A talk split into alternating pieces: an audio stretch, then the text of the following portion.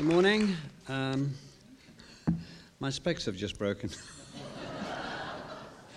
and I haven't got any, I haven't got any of that sellotape stuff. No, it's all right. It's okay. I can manage. i have managed with one eye before. I'm going to talk about uh, a book I've written called The Book of Books. It's called The Book of Books because it's a book about the King James Bible, which has often been called the Book of Books because it is. There are 66 books in the King James Bible. They're contradictory, they're confusing, they can support almost any argument you want to put forward, and also its opposite. Uh, they are lush in their contradictions, uh, and that is part, I think, of their ongoing, still ongoing strength. There used to be 80 books, 14 were cut out, called the Apocrypha, by the Spoilsports a century or two ago. These are these, six, these are 66 books.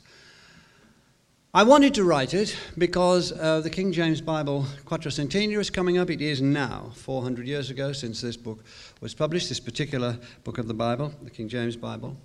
I was brought up as a Christian, uh, and between about 6 to 18, I was at church more often than I can remember. In choir, reading at, at the altar, in Sunday school, at the AYPA, the Anglican Young People's Association, Onward Advance, all that. Uh, and that's a layer of my life which then is eroded. It started when I was 18 or 19, in that wonderful time in your life, the only time in your life, for about six months, you know everything. It's great, isn't it? and then after that, the rest of your life is discovering, and in my case, you know less and less and less and less. So you try to find out more and more, and it gets worse and worse. It's myth of Sisyphus, really. Anyway, so that was that. It doesn't go away. I don't believe in a personal God. I don't believe in the resurrection. But I do respect mightily the good things, the great things this Bible and the church has achieved. And it's my tribe, as Martin Rees said, who is a former president of the Royal Society, master of Trinity College, astronomer royal. It's my tribe. And I like going to churches now and then. I particularly like choral evensong, which is an indulgence in the great cathedrals in this country. It's like nothing else on earth. And very often the choir outnumbers the congregation. And I have no idea why we aren't all going all the time. It's the most amazing music. Right, that's that. That's me done with, so that's it. Uh, and the, but the reason I wanted to write this book was, was a curious one. People have written about how the book was put together, the King James Bible, and I will mention that, and it's important that we know about that. It's an important story, and I think that story actually hasn't been properly told. Well, there you go. That's what, that's what you, the sort of things you can say when you come at something as an amateur. It's the rights of the amateur historian. Um, but I do. But more importantly than that, much more importantly than that, I, was, I found myself, to my surprise, because when we have these layers, I had this Christian layer, and then it, we're all seven cities or 77 cities of Troy, aren't we? One layer above another layer of your life and another layer of your life. And you can press them down and press them down as much as you like, but they don't go away. And if you want to sink a shaft down to bring back, as I did in this case, memories of, emotional memories of, as well as literal memories of Christianity, you can do that. Uh, and if you don't, sometimes it erupts and volcanically disturbs the rest of your life. But that's another book and another story. Nevertheless, it was there. And I was thinking of how to re- react to this because it was a big event. It became a big event in my head. And I wanted to talk about how the book, and then a lot of people talk about how the book's come about, how it's been made, and they've written very well of it. Um, but what made me extremely angry when I started to look around and read stuff was that the King James Bible, the impact of the King James Bible, outside its impact as a book of faith, has been more or less airbrushed from our history. When you look at it, as I do, and I hope I convince you, over the last 400 years, the King James Bible, outside its work as a book of faith, has triggered, catalyzed, and enabled two or three of the greatest things, the greatest things that have happened not only in the last 400 years, but in world history. I, truly, I don't only believe that, I think I can prove that and other things besides, which are brushed out. Because we look at the past through a secular prism, we think the past was always like us, which is the most terrible mistake you can ever make. And because secularism is so rampant at the moment, they have the microphone, atheists have the megaphone, because that's where we are, and that's where we are. We think that the past must bend itself to the way we think, the way we look at things, what our appreciation of things or non appreciation of things is. It couldn't be more wrong. You read histories of the last 400 years, and the Bible's scarcely mentioned. And you think, no, hold on. The King James Bible was there. The King James Bible maintained these women, these men. That's why they did it, because what they found in the. And so I wanted to perform an act, if you want, of restoration. Uh, and angrily to put it back because it's to do with our history. There's two books, aren't there? There's the Book of Faith. It was written as a book of faith. It was written for faith. It was written to proselytize the Protestant religion in the English speaking community. And whether you like it or not, or believe in it or not, is neither here nor there. It was an incredible success. It went through the British Empire, the American Empire, round the world in many ways, for better and for worse. Of course, it's for better and for worse. It's always for better and for worse. And of course, wicked things were done in its name. They're always done in its name. And that's another thing I want to expunge. The idea that the Bible, which is that the Christian religion and the Bible is uniquely wicked. It's rubbish. What's uniquely wicked is us. Men, usually. We are uniquely wicked. I mean, talk about the Bible, it falls into less than insignificance. The biggest massacres in the history of the world, proportionally, were in the 8th century China, when 36 million people, then between a sixth and a quarter of the entire population of the world, were wiped out. Nothing to do with Christianity. The Mongols in how high Middle Ages knocked out 40 million people in the most horrible way. Nothing to do with Christianity. In the last century, have you tried to bend it with Stalin and Hitler and Pol Pot and Mao? No, there's anything to do with Christianity. And they destroyed what, 100, 130 million people? Starved others to death? Nothing to do with Christianity. The idea that it's uniquely wicked is ridiculous. Powerful men take any ideology, and particularly religions, which gives them an aura, a feeling of destiny, a feeling of being chosen. They take anything they can get hold of to increase their power and outreach their power. And often religions give them an emotional drive which they can't get anywhere else which their statutes, their regulations, their torturing, their authoritarianism doesn't get them. But if they're doing it because of a higher calling, because they, like Augustus in Rome, are a god, or like the pharaohs are gods, or like the Aztecs were gods, if they can say they were gods and doing it, and they're doing it uh, on behalf of a god, then they, they have an extra charisma. Otherwise, they do it on behalf of a theory. So I don't think the, the excessive attention paid to undoubted wickednesses in the Bible, and the pathological God in the Old Testament is just that, is pathological. On the other hand, the interesting thing is why is he pathological? I mean, they're just as clever as we are, these people, and they've got a pathological God. Uh, the, Greeks had, the Greeks had pathological gods. They had terrible gods when you actually, what did they get up to? And you think, well, maybe that's very interesting. Why did they want it to be like that? Maybe they wanted the gods to be more like them, and not a different, immortal, invisible, God only wise person. But that's a different book.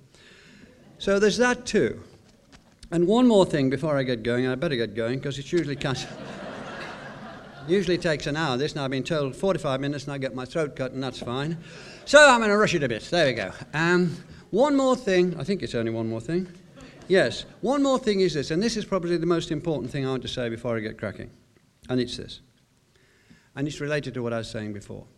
When Einstein was asked what was the most important thing to him about his becoming the great scientist. He didn't say his teachers, although he was always generous to his teachers. He didn't say Isaac Newton, although he thought Newton's was the greatest mind that there had ever been. He said, imagination. Above all, imagination. And I read history at university, and I've read a lot, as much as I can since, or a bit anyway. And in fact, of course, three facts, and archaeological, in, in the text and so on. You had get absolutely that's, but imagination. Now we have to imagine, or this won't make any sense at all, that people just as clever as us, and in some cases like Newton and Shakespeare and Chaucer and Christopher Wren and Francis Bacon at the court of King James and so on, until fairly recently, absolutely believed that the Old Testament was the whole and entire history of the world delivered by God. They believed that. And that the New Testament was the revelation of God's Son sent to this earth, who was resurrected, and then he ascended into heaven and he ruled on the right hand. They believed that. And in that context, they erected the most amazing intellectual structures. But that was their belief. And it was that important, and it was that routine, and it was that essential. And unless we can grasp that, then most of what I'm going, saying doesn't make any real sense. It was the power, it was intellectual underpinning, and it was the dynamo. Right. The first thing that was really important about this Bible, about the Bible, was to get it, to get it translated into English in the first place. Bede, Bede translated a chapter of St. John, we've lost it. Alfred did a bit, but it doesn't matter. 14th century started with John Wycliffe. John Wycliffe was an Oxford scholar. It's largely an Oxford story to start with. And he was a, a brilliant, uh, what we might call Europe, just for the sake of convenience. A brilliant European scholar, a deep Roman Catholic, he hated the abuses in the church. He thought the church was too rich. He didn't say that in the New Testament. He thought that the bishops were too powerful. There weren't bishops in the, in the New Testament. He thought he actually thought that celibacy was ridiculous and also dangerous because it would lead to immorality and so on. So he was, but he was protected by John of Gaunt, the most powerful man in England, and lived just across the road, the Savoy Palace, and across the river. Gosh, got to get this right. Mustn't rush. Uh, and um, and he wanted to translate the Bible into English. So he set about it. He set up a school of scholars. You can still see the libraries in Oxford. Same libraries, same benches. They copied it out. It's pre printing, copied it out. Uh, lashed it around themselves, went around the country, took it to secret houses. It was read, it was copied again, copied in English. And then he was put on a show trial at Blackfriars, just down the river, across the river, Blackfriars, in 1381. And he was found guilty of the most heinous crimes, putting this book into English, and if it hadn't been for John of Gaunt, he would have been sentenced to death, but he was saved and put under house arrest and died a broken man two years later. Fifty years later, the church authorities dug up his bones and burnt them, so that when the last trump called, his body would not be able to join his soul in paradise. They burnt him. Meanwhile, the young men, called the Lollards, kept going around the country. These were young Oxford men, which we think of in the Middle Ages as prim, self seeking, self serving, pompous, privileged persons Maybe some of them were, but these weren't. These men, like him, wanted the Bible to be in English. And they took it around the country. And in the last third of the 15th century, for instance, we have records that over 150 of these young men were captured, tortured, and burnt to death. Many more were captured and tortured, and many more were captured and somehow or other paid their way out of it. It was very dangerous work. Why? Why? It seems nonsense to us especially at a time when the English language was burgeoning. This was our release moment. This was a fantastic moment at the end of the 14th century. In 1066, Harold Godwinson was crowned King of England across the river, Westminster Abbey, uh, in English. It took 333 years before the next King of England was crowned in English in that abbey. In between that, it was Norman French, Paris French, and a bit of Latin. The English language suppressed, went underground, wasn't in poetry, wasn't in documents, wasn't in law, wasn't anywhere except among the people, except in the streets and the fields. After Henry V's wars, and at the end of the, towards the end of the 14th century, it came through again. It began to be used again. If we pick on a particular person, Chaucer, who wrote in Italian and French and Latin, as you know, and I'm sick of this really, but he actually was employed across the river.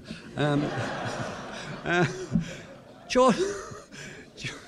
It's terrible that it's true as well, isn't it? Um, Chaucer decided to write in English. His great work, Canterbury Tales, never been out of print. Printing was around there, never been out of print. Uh, and one that April with the shortest of the Draught of Marsh is in English, and English goes.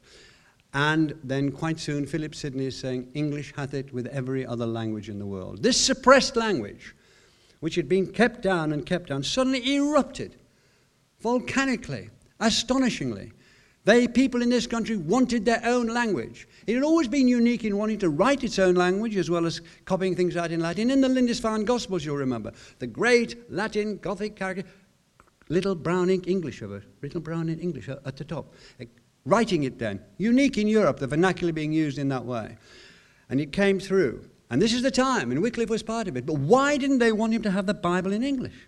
Because of power. Very simple because of power. Power, one of the things that power is based on, apart from getting there and, and slaughtering people and elbows and lies and cheating and authoritarianism and torture and that sort of thing, it's based on being exclusive. If you have exclusive hold of something, and particularly knowledge. Now, the priesthood in this country, as in other countries, had exclusive hold of a sort of Latin. It had been, the, the, when Constantine made it the official language of the, Holy, of, the, of the Roman Empire, it was spoken all over the place. And the Holy Roman Empire, Empire kept it up, um, uh, and, but then it dwindled away in the Middle Ages, late Middle Ages, and the vernaculars began to come through. But this, the sacred the men who owned it, the men at the top of the church, powerful men, princes, as we know from Renaissance Italy, we don't have to go to Renaissance Italy. Here in this country as well, they're great abbeys and monasteries, enormous wealth, enormous. But the aristocracy just moved into the church. It was as simple as that. It was a cadet branch of the aristocracy. They took over these great lands of the abbeys and monasteries, and they all ran them. If you look at them, who were the abbesses? Were the daughters of the aristocracy, and so on. That's what happened. Um, and they held it, and they wouldn't let the people in. If the people knew what was being said, they would have power. So they were behind screens. They mumbled the Mass. A little Latin slipped out, that was all. If you wanted to know anything about what happened in your religion, you looked at the stained glass windows, or later you saw the mystery plays in York, but you didn't hear the words. You didn't hear what God had said. You didn't really hear what Christ had said. On the other hand, you had the state. They wanted power too, and their power was in the language of Norman French or Latin. They didn't want it released. So these two powerful, powerful, and interrelated power, religion and politics in that, in that time were often the same thing, wanted to stop language going out because it didn't want us to be part of it. This has been part of our history. They didn't want us to have our language. They didn't want us to have a vote. They took 100 years to have it. And, and they didn't, when I said us, in the, first, the second emphasis was on men, of course. And first, certainly, they didn't want women to have the vote. And the things they wrote about how the world would end, scandal, confusion, dreadfulness, and on the whole, things have got better since this happened. But they didn't want it to happen. They held it and held it and held it as long as they could. This was the same here. So there was Wycliffe, and there it was going round. But it went round. That's the important thing. And the next major man to come, or my major man, my major figure in this, is a man called William Tyndale.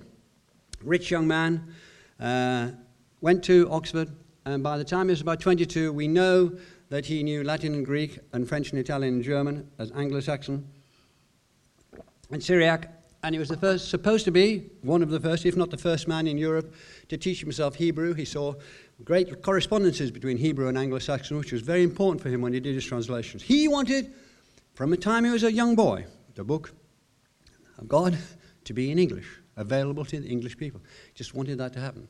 So he started to translate when he was quite young.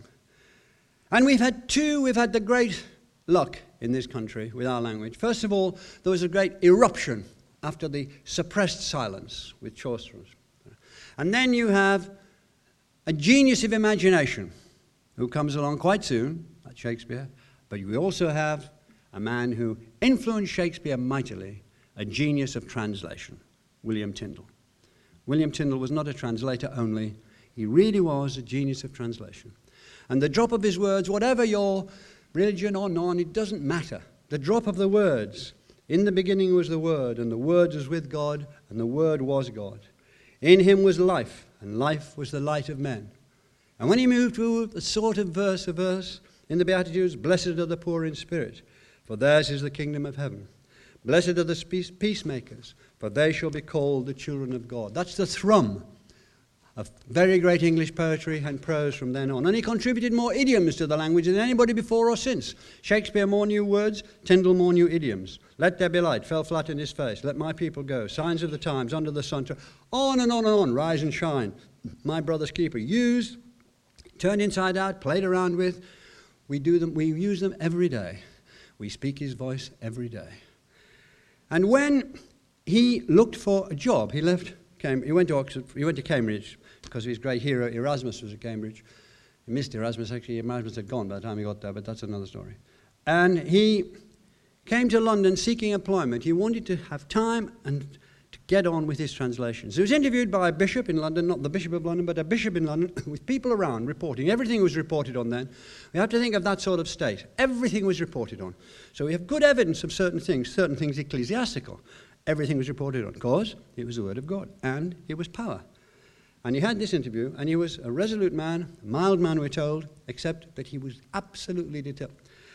And at one stage, the bishop, and you have to read this to be, believe it, the animal, he was calling him the most foul animal that you can imagine. And Thomas More later compared him to a wild beast, a vish, the abuse. Anyway, in the middle of that, Tyndale said, I will teach a ploughboy to know the Bible as well as thee.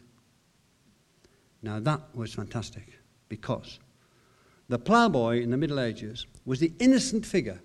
He was the young, unblemished icon. Erasmus talked about this as well. He also tracked back to the apostles who'd come from the land and the fishing. He was somebody you idolized, somebody you looked up. He was the ploughboy. That was one thing. But more importantly, the ploughboy was illiterate. And Tyndale clocked that profoundly. And he wrote a Bible to be spoken, to be preached, to be understood by people who could not read.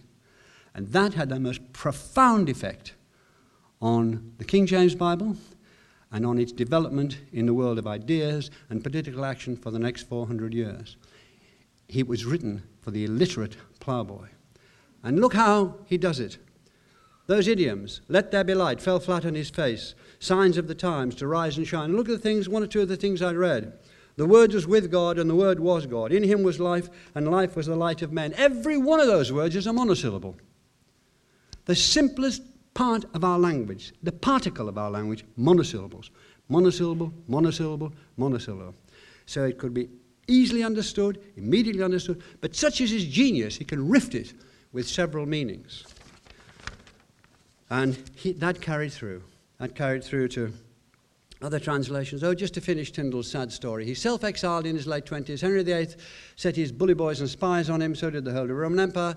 Emperor. He kept uh, shipping his stuff over. Just to show you how different it was. Printing was up there, and he had good friends in this country. At one stage, he sent over 6,000 Bibles in a ship to London, just down there at Southwark. And the Bishop of London, true, true, bought all 6,000 copies and burnt them on the steps of the old St. Paul's Cathedral over three days as a warning. This is in the 1620s. This is the New Testament. So he went there to the Netherlands, he kept translating. Uh, Henry VIII had his great moment and decided he, wasn't a, he was a Protestant after all. Uh, but the spies weren't called off. Thomas Cromwell made a little willow effort to bring Tyndale back, but he knew he couldn't come back. They were burning people like him all over the place. Anyway, they caught him. He was betrayed by an Oxford man, uh, put in a dungeon, given a show trial. Just before he died, uh, he was strangled. Before he was strangled, he said, uh, Lord, open the eyes of the King of England. And then he was burnt to death over, we're told, green wood, which burns more slowly. And he was in his late 30s. He left us the greatest inheritance next to Shakespeare. And it went through the centuries. There were many more translations and, and so on, um, different translations by different people. Uh, Tyndale's translation was around. But I want to say now something quite important for me, and I find my notes, and because I didn't have, I've got it. Um, Tyndale not only fed into the faith because everybody was copying his Bible. Everybody was copying his Bible. He fed into our literature and he fed into our language in not only a profound, in a provable way. For instance, when Shakespeare went to church at Stratford upon Avon, he would have had to go to church, as you know, and um, every Sunday he would have had the Bible at his school. That would be read to him, Bible, Book of and he would. Um, I mean, he would have a, the, the, book, the Bible at home. His father was well enough off, it'd be one of the books they would have. And he was a man of words. He was a boy of words. He was word infested. Oh, for a muse of fire. Of course he would have read it. Of course he would know it. When I put this book out, somebody said, I said, well, talking about the relationship between King James Bible and Shakespeare, somebody said, well, King James Bible 1611, Shakespeare died 1616. Goodness me, no influence at all. What I'd said was that Shakespeare was influenced by what became the King James Bible. Influenced, profoundly influenced. Shakespeare would listen to something called the Geneva Bible. It was printed in Geneva. It was the best printed book of all the Bibles, clearest text, cheapest. He would have listened to that all the time. Now, here's one or two bits. There's only two lots. I've got masses, but I'll give two. In Genesis, 81.4% of the Geneva Bible, 81.4, let's call it 81, is directly from William Tyndale's translation. He did the New Testament, the first five books of the Old Testament. 81% is directly from Tyndale. In the King James Bible, in Genesis, 85% is directly from Tyndale. In Revelation, 93% in the, in the Geneva Bible is directly from William Tyndale. And in the King James Bible, 92.5% is directly from Tyndale. In other words, Tyndale became the King James Bible. And Matthew Smith acknowledges it in his introduction to the King James Bible. He said, We didn't try to write a new book, but make other books better. He didn't say that actually over 80% of it was Tyndale's book, but it, that is what happened.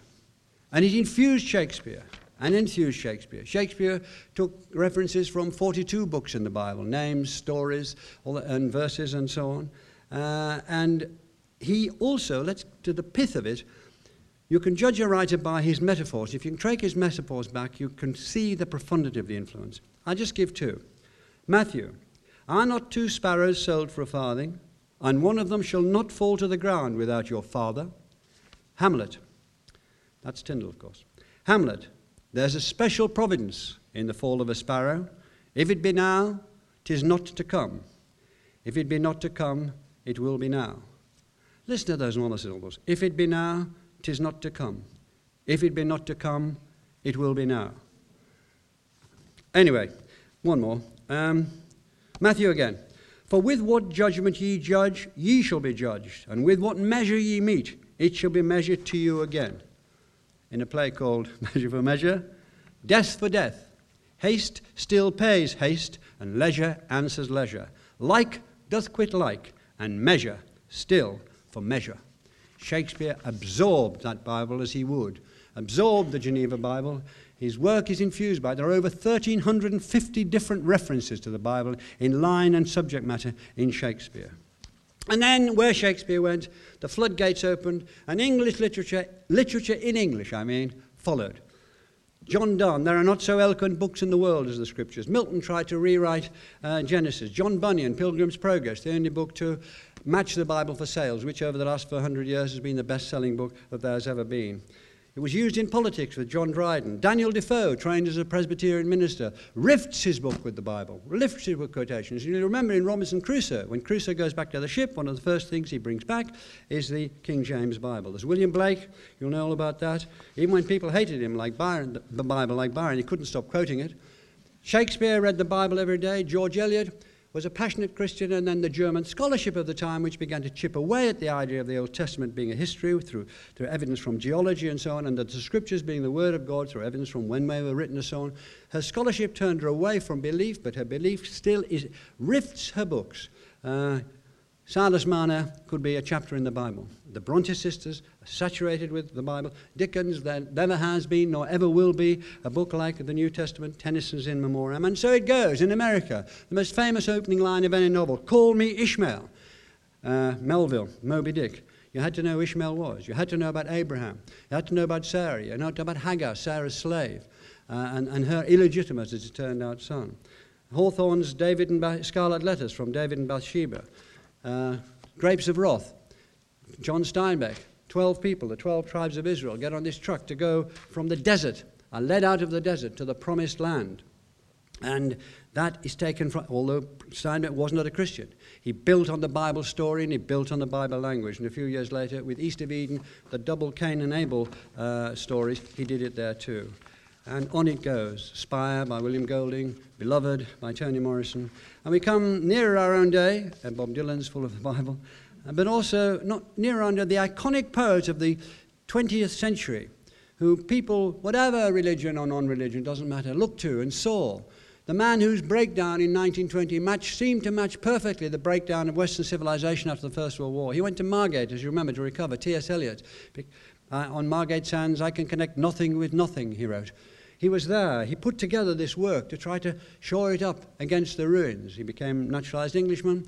You would have thought he, above all, would be someone who, to whom the Bible, for all sorts of cultural reasons and historical reasons, would be anathema. He's saturated in it.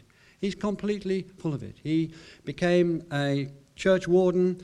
Uh, he went to his church. He took the collection uh, and so on. His four quartets, and I think, are in deeply, deeply in the Bible uh, embedded in the Bible, Ash Wednesday, uh, and he also, like, um, like Milton, tried to rewrite the opening of the Bible, this time in, uh, uh, in Choruses of the Rock. And like Milton, it was nothing like as good as Tyndale.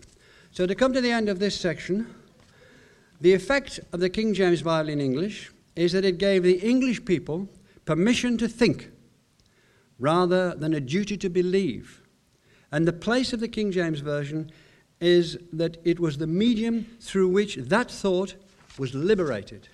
Just imagine it. The people of this country, just imagine it. They'd all these words all of a sudden in their language. They could talk to each other. They couldn't dispute it because they would have been thrown in jail, but they could dis- distribute interpretations. Cavities of the mind that had been yearning for expression were there in sayings which could be challenged, in ideas, in actions that could be challenged. It was an extraordinary liberation. And that liberation drove so much the having the language to speak in the way that would allow you to assault any object, any castle, any fortress that was in your way because you had the language and you had the authority and you had all this, as it were, on your side. It was explosive. Henry VIII, let's get a move on. Henry VIII, where he regretted uh, having allowed the Bible to be translated to English towards the end, and he gave a speech to Parliament in which he was we are told, was streaming with tears. He said he'd done a terrible thing. Because what would happen, he said, that terrible man, he's an awful man. Uh, uh, what would happen, he said, was that people would start to discuss it. They would argue about it in pothouses, he said. Even young boys would know about it. He said, This, this would happen. And he was right. it did. And it went on for a very long time. Now, I want to, there's two massive things I want to address. Right. There's two massive things I want to address and try to slip in two or three other things in between. But the first thing is perhaps the most important. No, it isn't. They're equally important, the two big things. I want to talk about slavery. For thousands of years, in every civilization of which we have an account, or any written account, there's been slavery. There have been men, women, children, animals, slaves, sometimes slaves, animals. That's been it. was part of the human condition. It was part of what we were. Whether you were, of course, Egyptian or Assyrian or Babylonian or the famous Greeks, or they were huge slave owners, or Romans, or our dear Tudors were slave owners and slave traders. There's been slavery all the time. African continent, Arabia, if we can call it that, India, China, everywhere. There's been slavery. We can look at it as well as one of the greatest stain on human, the humankind and human history. In the late 18th and 19th century, slavery was abolished. It was a fantastic thing that it was abolished. W.H. Lecky was to call it, I'll come back to that in a minute. It was abolished, and it was abolished fundamentally by means of the King James Bible. This has been more or less wiped out of our history. And if we wipe out our history as a country, we can it's to hand on. It's to accrete. It's what we are. I think one of the reasons we're wobbling about with no self confidence, bob, bob, bobbing around and yuck, yuck, yucking about all the time, is because we have lost the steadiness of the sense of the things that we did achieve. We're embalmed in the superficialities of the present. The King James Bible was fundamental in that. In three ways. There were three Bibles. The first of all was the Bible of those who held on to slavery. You could prove slavery from the Bible the entire time, and they did. Um, Canaan, Ham. They, I've that a bit that's dropped on the floor? Uh, anyway, in the Old Testament, it is full of references to people being consigned to slavery. Cain was supposed to be, the mark of Cain was later thought to be the mark of slavery. Uh, the children of Ham were put into slavery. They're in and out of slavery the whole time. It's in the Old Testament. Anybody who wants to say God condoned slavery, at least didn't object to slavery, just has to look there. And in classical Greece. And the southern, the men who defended slavery in the southern states of America, the intellectuals in the southern states of America, and there were they, they had two great pillars to rely on. They had evidence from the Greeks and they had evidence from the Word of God. And they used that. And they felt they were unassailable. And then there was the abolitionist case. That came largely from the New Testament. And if you don't mind me personalizing it for one moment, I'm going to do it through William Wilberforce. There were others. There were Clarksons and people who, who surrounded him. A lot of people in this country. There were people over in the West Indies. There were people in America, the Americas itself. But it's here, it's in this country, in that place in Westminster, where it started, and it's the key. And it really is. Wilberforce was a very rich young man from Hull, went to Oxford, same time as a young Prime Minister, misbehaved wildly, gambled, was in terrible clubs and that sort of thing. Uh, came to London, went on a European tour with a man who'd been his school teacher in Hull at a grammar school before his, his aspiring mother had sent him off to a terrible boarding school. But this man is a brilliant teacher, Wilberforce had kept up with him and went on a European tour, and this man converted him to Christianity. He was an extraordinary man, this. He ended up as Lucasian Professor of Science at uh, Physics at uh, Cambridge, which was a post that Newton had held. Mathematics, sorry, at Cambridge, a post that Isaac Newton had held.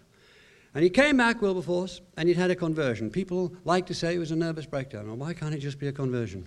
Um, he spent the rest of his life reading the Bible and the New Testament every day.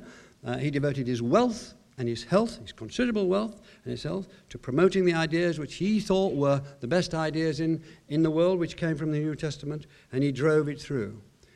And he brilliantly saw that to say, let's, abolish, let's abolish slavery, was off the radar. Nobody would know what he was talking about. You'd be called an eccentric little person. But to abolish the slave trade, you had a chance to get a wedge in especially if you were in the parliament that could do it, which is our parliament, especially if your best friend was the prime minister, and especially if you had the money to pursue this campaign. And he started. In 1789, he made one of the greatest speeches, if not the greatest speech ever made in parliament. It lasted for four hours. It's a little booklet. It's worth reading. It's wonderful. And he used the Bible. He used Galatians. Christ says, There is neither Jew nor Greek, there is neither bond nor free, for ye are all one in Christ Jesus. In Colossians, Masters, give unto your servants that which is just and equal, knowing that ye also have a master in heaven. And he used that. He also used research. People had, because all the slave trade is offshore in this country. Actually, the black people in this country then, in the end, end of the 18th century, were free. They were not allowed, you're not allowed to have black slaves in this country. There's a big court case, which a man tried to bring a case against this black servant of his that he was in fact a slave. It was thrown out.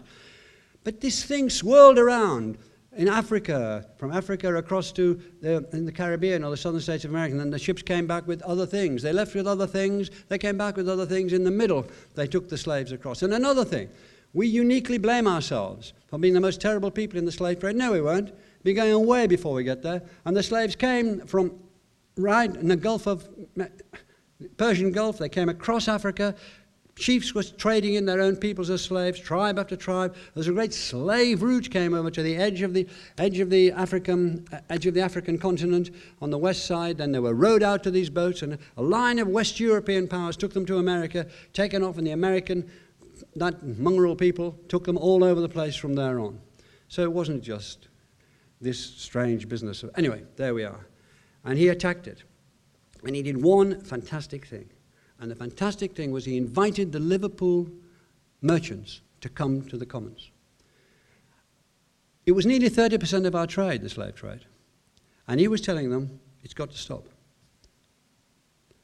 And he spoke for four hours so powerfully that we're told in the end they were weeping, whether because they thought the game was up or because he was so powerful. We're not told that. And he drove it through, and in 1807, slave trade was abolished. And we put out the Royal Navy. This is when morality is seen to be the, a force in politics, and it can happen, and it did happen. They put out the Royal Navy to stop other West European powers taking slaves across the ocean. Again, it's Bible driven. Uh, and 1807. Then in 1833, slavery itself was abolished in this country and then it rippled through the world. And of course, there's still slavery. It's all over the place, but nothing like. And it is not accepted, and it's not ordained, and it's not part of what we think as the real human condition. Freedom is now replaced slavery for that. But there was another Bible.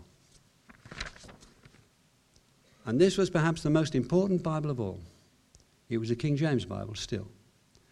A group of young men from Oxford, the Wesley brothers and George Whitefield, went across to America they became the Methodists. They were too enthusiastic for the British. They had English Anglican Church. They had 8,000 hymns. They sang, they clapped, they were kicked out. Um, and they went to America and they began to preach. George Whitefield could rally 30,000 people at a meeting up and down the, the eastern seaboard, the Wesley brothers. And they were the first people to go into the black communities, these English Oxford educated young men, and preach to the black people. Now, they spoke to them. They spoke to people who are illiterate who were illiterate, but they had massive memories of how to contain their history in oral histories, as we know from the Celts. So these words came to these young, these men, mostly men, and they set up their own churches in the swamps. I've seen them, these churches, and they preached. They remembered the words they preached, and then some of them learned to read and write, and they read as well as they preached. And a flame was lit, which was extraordinary. Because, first of all, all these different tribes were given one language that could bind them together the language based on the King James Bible. And secondly, because it said in the Bible you can worship God through song. The songs came, the African songs melded in with the Methodist songs, then became something different again. Spirituals, gospel songs, what became the unique contribution of American culture, of America to world culture. So they had the singing, as well as the preaching, as well as the sayings, as well as the enjoyment. And thirdly, it was a political liberation.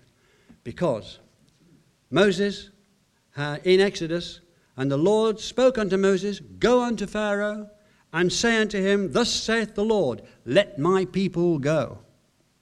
And that was inflammatory. And these brave men uh, whipped up to let their people go. They crossed the river to the north. They fought in, in, in, for it through the emancipation.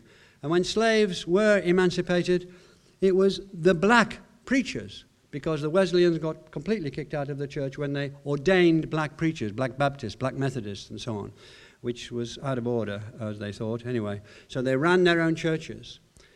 And segregation in many ways worse than slavery, but it was, let's skip to Martin Luther King Jr. On the day that he was shot, that morning, he'd been preaching from Isaiah that he would be taken to look down on Canaan, but not allowed to enter into Canaan from the Bible. They drove it through. And that was the King James Bible yet again, and it still is in many ways. Now, there's two or three other things to say, but I haven't time. I want to, to talk, which I do in the book, about the impact of the Bible on modern science in this country on, for three centuries. Not, they didn't get these people like Wren and Hooke and uh, Boyle and Newton and later uh, Priestley and then uh, um, um, uh, Faraday and then Clerk Maxwell. They just didn't read the Bible on the side, it was part of them. It penetrated their minds, and who knows what the interaction is in one's mind between one body of knowledge and another body of knowledge. And they took it forward extraordinarily in this way. Martin Rees, I've mentioned him before. I was talking to him about it. I think I quoted him in the book. I can't remember. And he said the reason these scientists found an order in the universe, the reason that they wanted a first cause, was because they wanted the Bible to be like they wanted nature to be like the Bible. Their great instructor was Francis Bacon of the court of King James I, who said, You can know the history of the world through two books the book of nature and the book of scriptures. Interrogate both of them and bring them together. And that's what they were doing. They were driven in their idea. They were driven in their idea of what the universe should be like by words, by works that came out of the Bible. And there's that. And then there's a women's movement in the 19th century. You don't read now in the women's movement. People like Octavia Hill started at 14, running a toy shop in the East End of London. Eventually, was one of the founders of the, of the National Trust. Years and years later, opposition, the slum sisters, the Bible women going into these slums with a Bible and a bucket and a mop. You don't hear of them. Uh, you don't hear of the Bible in what they did the suffragette movement, you don't hear of the way that their, their Bible work became social work, became political social work. Josephine Butler, a very upper class woman, complete Anglican, cousin of, the, of Earl Grey, the Prime Minister, she set herself the task of abolishing child prostitution, and away they went, driven by the Bible. Would they have done it without the Bible? I doubt it very much. Finally, the other big thing that's happened in the last 400 years, which again I think was Bible driven, was the advent of modern democracy. I'm not talking about Demosthenes and Pericles. I'm talking about modern democracy, that in which we live, that in which people want all over the world. It's bad, it's all, but Churchill's right. It's better than anything else. And it is what we as a people, on the whole, keep coming back to, that we, you know, and go forward with. And the Bible drove that too. And the King James Version drove that too. And that too had a great deal to say to originate here in this country. And again, that's been wiped out. It's all to do with economics and politics. Well, that's part of it. But what happens is ideas driven through with passion, ideas that impress people to do things. And the Bible was full of that. Let's cut to the chase, I'm afraid. I'm going straight to the British Civil Wars in the 1640s, thought of as rather floppy spanieled cavaliers and funny hatted roundheads having a go at each other. Per capita, that was the greatest, a greater slaughter of men than in the First World War. It was a bloody, bloody, bloody battle in this country, on the fields in this country, Naseby and so on and so forth. You know about that. And what were they fighting for? In essence, of course, they were fighting for representation. Of course, they were fighting against the king, King Charles I's authoritarianism. Yes. And of course, there was a yes. But they were fighting because they had a really serious, a terrible dilemma. They had got a king who believed he was divinely appointed. His father, King James I, he of the Bible, had written a wonderful book called The Divine Right of Kings, a brilliant book. He was a brilliant scholar in his way. And Charles, his son, absolutely took it on, as everybody did. As I've said, pharaohs did, Roman emperors did. They thought they were divinely appointed. King Charles said, uh, God speaks only to kings, and only kings can speak directly to God. He believed that. And these men wanted him to go, wanted to get rid of it, wanted a completely different state.